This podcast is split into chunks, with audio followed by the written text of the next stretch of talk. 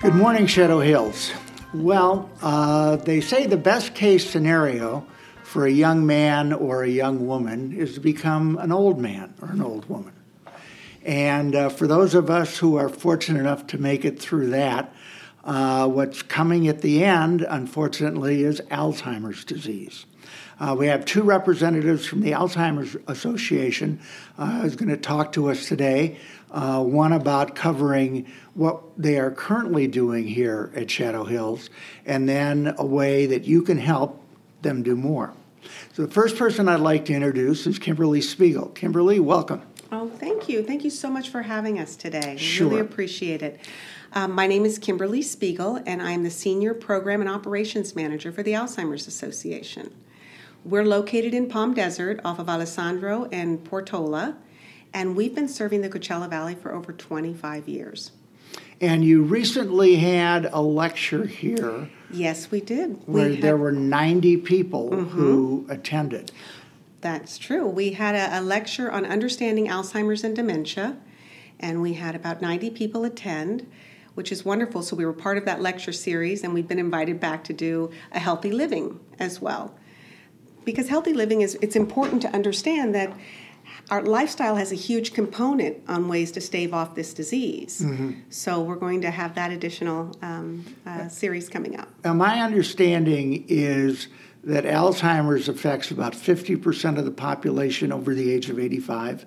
Is that true? Yes, yes, it can. So It this is a major factor in our future. Right, right. The risk factor starts at the age of 65. So there's three risk factors. There's age, start the clock starts ticking at 65. There's a deterministic gene risk, and that means that it's a gene for younger onset, meaning you're getting it in your 40s and 50s. And you know you have that because you have families, you know, your family members, aunts, uncles, cousins who've come down with it. And then the last is a risk factor gene. And so that risk factor gene is an ApoE4 gene. Uh, you get either an ApoE2, 3, or 4 from mom and dad, so you get one from each. And let's say if I got an ApoE2 from my dad and an ApoE3 from, or an ApoE4 from my mom, then I, I'm looking at those two particular genes, and ApoE4 is that risk factor gene. However, ApoE2 is kind of a protector gene, so it protects you from getting this disease. So the issue may be that it cancels each other out, and then I'm back in the same risk factor for aging. So Now, and I know that, that you have an ongoing support group here. T- t- tell the audience about Okay, that. we do. We have a caregiver support group here. We meet on the second and fourth Friday of every month from 10:30 to 12 in the Capistrano room. And we've been doing that for a few years now, and it has been very, very successful. When we started this, uh, uh, Desiree was working here in your fitness department, and we thought, well, let's give it a go and see what happens. Our very first meeting, we had 24 people show. So we knew there was definitely an interest. And Yeah, and, and is this the kind of uh, meeting where where people who are intimately affected by it get to share their experiences and learn Mm-hmm. Right. from each other's? Or? Yes, that is exactly it. Um, a caregiver support group. We bring in resources and information, some education as well from our compo- from our part. But bringing in the caregivers, it, it really you build that camaraderie because this is a very difficult and isolating journey, and you don't want to do this alone. So when we have a, a, a nice group and we sit down and we talk, you're able to share what you're going through, and what you'd be amazed is other people in the room have already done that Yeah. um, or are at the same level you are at, or maybe not quite there yet. But you're going to get the resources and information and maybe some of the other ways that people have tried. I call it MacGyvering it because some of the stuff that you do when you're caregiving is not necessarily in a textbook. So you learn from group some of the things that they've done and you mix a few things together and voila, you have something that works for you and your loved one. Because and and there is support available for the people, right? Oh, You have yes. caregiver support. T- tell us about that. The care, okay, we do what's called a caregiver consultation. So it's a care consultation. It's private, one-on-one time where you would come in or I would come to you. We would sit down and we would develop a plan of care. We would look at where you are in the journey, where your loved one is in the journey. Um, we would help you understand how to communicate with your doctor, uh, help you learn how to communicate with your pharmacist, as well as managing uh, behaviors, um, effective communication skills. We provide those as well. And helping the caregiver to be able to, to understand to, to step away. Because what happens in caregiving is you end up and it becomes all consuming and you isolate not on purpose but because it's too difficult to get out. Mm-hmm. and then depression sets in and the spiral just keeps going. So what we really try to do is encourage caregivers. They need to socialize whether it's in a caregiver support group or coming to other programming that we have. We have a lot of different types of programming. We have um, a lot of socialization programs and where it's for both caregiver as well as person with disease and is there um, have there been any breakthroughs in the last few years? Are we making progress against yes, this disease? we are. Um, the Alzheimer's Association is the third largest funder for research. The first is the NIH, which is the National Institute of Health, and then the Chinese government, and then there's the Alzheimer's Association. So, what we do is fund research throughout the world and we've had some really good news coming through. There's some medications that are in the the last leg, um, what we call it, is in phase three, and we're seeing some amazing changes that are going to be coming, helping. Um, it's part of it's le- I'm to mess up the name, lecanemab, and it is something new and it's quite lengthy to explain. But the best way to find that information and the easiest way for your reader or for your listeners is through our Science Hub app. We have an app that you can download. It's called the Alzheimer's Science Hub. Mm-hmm. And everything is in there. That's good to know mm-hmm. because mm-hmm. latest the, research. The people who are affected by mm-hmm. this are highly motivated yes. to research and find out every development right. that's going on. And lots of trials. We have a, a, program also through the Science Hub you can reach out to, and um, through that hub or our website, which is www.alz.org, and look for Trial Match. And so we can connect you with trials that are going on. I see. There's not a lot, unfortunately, here in the Coachella Valley. Most are in the LA area or Riverside, mm-hmm. but mo- uh, most of the um, most of them pay for mileage. Yeah, well, it's not, that's not that, that far stipends away. for that, yeah. So, and my understanding is that all of these services that you have described are available without charge. That is correct. For the, the people involved. Everything How, we do is free of charge. Yeah. Everything from education to our caregiver support groups to our caregiver workshops um, through our socialization programs, our care consultations. Everything we do is free. Yeah, but of course, nothing comes for free. And uh, so, this is where I'd like to bring in Jane Bark, who can tell us about how this all gets paid for. Yes, thank you so much, and thank you again for having us um, to discuss this important topic.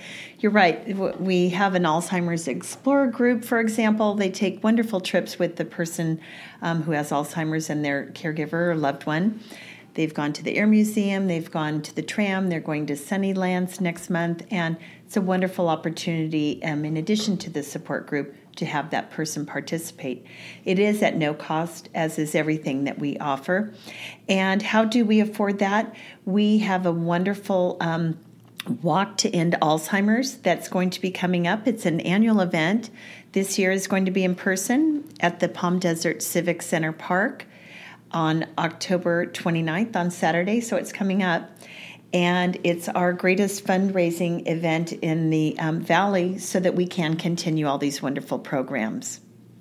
Are there general things that people can keep in mind and do to try to prevent Alzheimer's disease? Yes, there are actually five things that you can do to help you hold on to cognition longer as we age. Those five things the number one is socialization, staying engaged in your community um, staying engaged in people around you is very important because when we um, are socializing, our brain has to engage. Otherwise, our brain stays in rote memory for most of the day.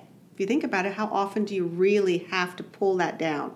But when you socialize, you do have to because I don't know what you're going to say and you don't know what I'm going to say.